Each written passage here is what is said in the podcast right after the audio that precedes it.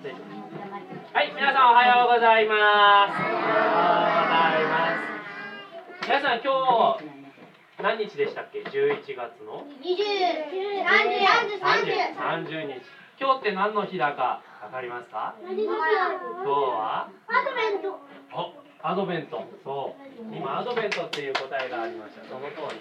アドベントっていう日。アドベントって何の日だか知っていますか？はい。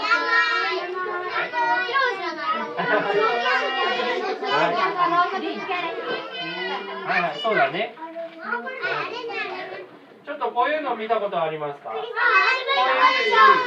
アドベントカレンダーって言います。これはお隣の福井新明教会の教会学校さんが作ってくれた手作りのアドベントカレンダー。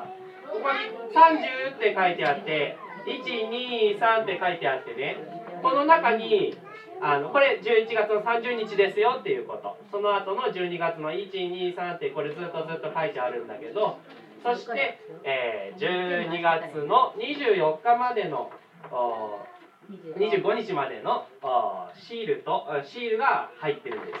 そして1日1個ずつこれ袋を開けてそしてクリスマスを待っていく。一日一日を楽しみに待っていく。そういうこれがアドベントカレンダー。そしてアドベントっていうのはこのクリスマスを待つ楽しみに待っているそういう期間ですアドベント今日はこのアドベントに入った日です。11月の30日、えーとクリスマスまでの1ヶ月ありますけれどもその時をみんなで心を楽しく待っていきたいと思うんです。さて今日今みんなで聖書を読んでもらいました。今読んでもらったのはイザヤ書っていう旧約聖書のことだったけれどもこの旧約聖書って何が書いてあるのかちょっとわからないな難しいな。イエス様もちょっと出てこないしなって思うかもしれないけれどもこの旧約聖書って何が書いてあるかっていうことは大事なことはイエス様が生まれますよ。イエス様が私たちのために来ますよっていうことを大事なことをそう予言があるんです。すごいね全部で1500ページぐらいあるんだけれどもその中でいろいろ書いてあるけど一番大事なことはイエス様が救い主として来るんだよっていうことが書かれてるっていうことなんです。じゃあ千五百二ページまで。そう、ね、そのイザヤっていう人が書いたあー、まあ、言葉なんですけどその当時、まあ、みんななんか暗い顔をしてる。ニコニコはしていませんね。子供もちょっと泣きそうです。みんなはちょっと暗い気持ちを持っていました。なんで？暗い気持ちを持っていたかっていうとこの時このイスラエルの人たちなんだけどこのイスラエルの人たちはこの時はあー神様のことをねあんまり信じない人ばっかりだったんです。そしてそういうことがあったからあー外国の周りの敵から攻められてしまって神様が守れなくなってしまってですね、えー外国の国が周りから攻めてきてしまった。そういう時でした。そして国の半分がもう滅んでしまった。負けて滅んでしまった。ああもう半分のところにいる人たちなんだけどああ私たちはどうなっちゃうかな。私たちの国はもうなくなってしまうんじゃないかな。そういうふうに思っていました。国がなくなるって実は大変なことなんだよ。みんな今日本語を喋ってるけどね日本語じゃない。全く違う言葉しか喋れなくなったりお金も全く違うものになったり全然変わってしまう。国が滅びてしまうってそういう大変なことです。ねさてそんなわけだからああどうなっちゃうかなどうなっちゃうかなっていうことをこのイスラエルの人たちは不安に思っていました。そしてもうダメかもしれないなそういうふうに思ってこの人たちは暗い気持ちを持っていたんです。しかしそんな時にイザヤさんは、ね、今みんなが読んでくれたところのお言葉をそのみんなに人たちに言ったんです、ね、それは暗い中に暗闇に住む人たちに光が与えられるよっていうことを言っています。死の影の地に住んでいる人に光が差してくるよ。そういうことを言っています。夜があー明ける時に日の光が差してすごく綺麗なようにそういうふうに暗い影暗い闇の中につまり希望がないあー大丈夫かな大丈夫かなって思うようなそういうところに光が差してくるよっていうことを言います。それはどういうことかって言ったら一人の救い主が与えられるよっていうことを言うんです。そう。それはイエス様のこと。そしてイエス様が生まれてきてくれることによって全ての人に平和があるよっていうことを言ってくれます。はい。一人の緑子が私たちのために与えられたっていう言葉が今あったんです。緑子っていうのは赤ちゃんのこと。人の赤ちゃんが私たちのために与えられますよ。そういうふうに言っています。そしてその緑子赤ちゃんは権威を持っている。神様からね特別な何、えー、て言うんだろうな。役割を持って名前を持って来られるんだよっていうことはイザヤは言っています。そのうちの一つちょっと字小さいから見えるけどな。驚くべき指導者。はいそうです。驚くべき指導者って書いてあります。自動車ちゃうね指導自動車じゃない。驚くべき指導者、指導者なんていうのかな。みんなさ学校とかさそういうところでさお当番をするとか班長とかあると思うんですけど、うん、つまりねこうリーダーっていうのかな。みんなをまとめる人。それも驚くべきリーダーっていうことです。それはどういうふうに驚くべきかっていうと。例えばさみんなが何かさ周りの人をさまとめたいって思ったらちょっとね大きい声を出してまとめなきゃいけないとか何も、うん、ふざけてる人がいたらそれをもうすごく怒んないといけないとかそういうことはあるかもしれません。だけどイエス様はそういうふうにしたかっていうと、まあ、そういうことはほとんどなかった。そうではなくてイエス様がしたのはみんなのまあお弟子さんもいたけれどもそのお弟子さんたちに仕えるお弟子さんたちのしもべになる。そういうふうにして、えー、みんなをまとめていく。そういうことをしました。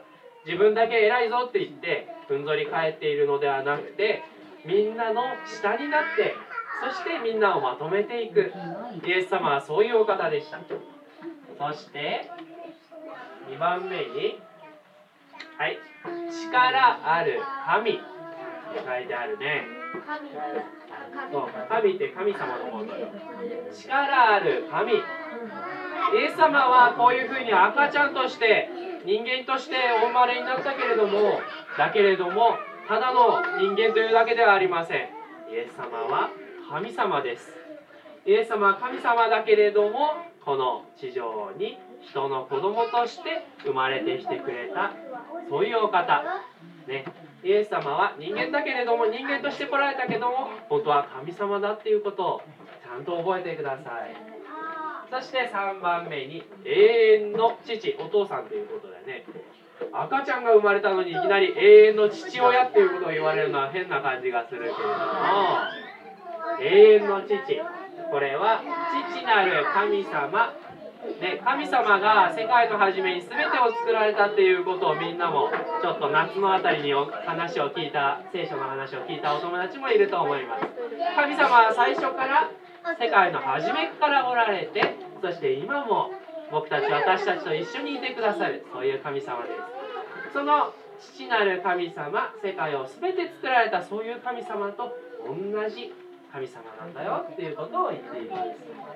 そして一番最後に平和の君であります。君っていうのはあまあリーダーっていうことです。卵の君とはちょっと違います。あなたっていう意味の君ともちょっと違いますけど平和を与えてくれるお方っていうこと。平和を与えてくれる。ねみんなの間には平和がありますか？ねあるかな？ないかな？みんなの心みんなのお友達とか家族とかそういうところには平和があるでしょうか。イエス様は平和を与えるために来られました。そしてイエス様が来られたっていうことはイエス様は何のために来たか。それはイエス様が十字架にかかるためだったよね。でもその十字架にかかるってどういうことかって言ったら僕たち私たちと神様との間を仲直りさせる。また一緒に手をつないで神様と一緒に歩んでいけるようにさせてくださる。イエス様はそのために本当の平和を与えるために来られました。ね。イエス様がそのようなお方驚くべき指導者リーダーとして来られた。そして力ある神様だということ。永遠の父なる神様と一緒の方、ね、2人神様がいるっていうことではありません。一緒の神様です。そして平和を私たちに与えるためにイエス様が来てくださったっていうこと。このことを僕たち私たちは信じていきたいと思うんです。イエス様のことを信じるっていうことはね先生はこれは人生で一番大切なことだと思っています。今今まで先生が生きてきて本当にこのイエス様があ私のために自分のために来てくださった。自分のために十字架にかかってくださった。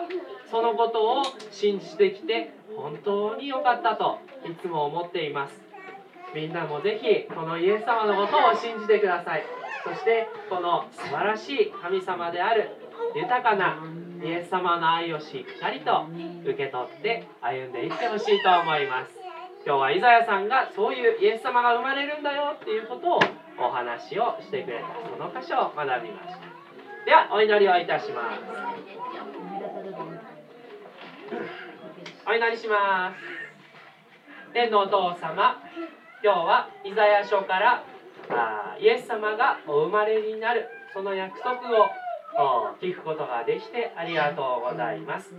イエス様が僕たち私たちのために生まれてきてくださったことをありがとうございます。それをお祝いするクリスマスを今待ち望む楽しむ喜んで待ち望むそのようなひとときです。僕たち私たち一人一人クリスマスまであと何日かなということを思いながら日々を過ごせるようにさせてください。そしてイエス様のその救いイエス様を信じて日々を歩んでいけるように神様僕たち私たちの心を神様が強めてください。神様を信じていく心を与えてください。このお祈りをイエス様のお名前によってお捧げいたします。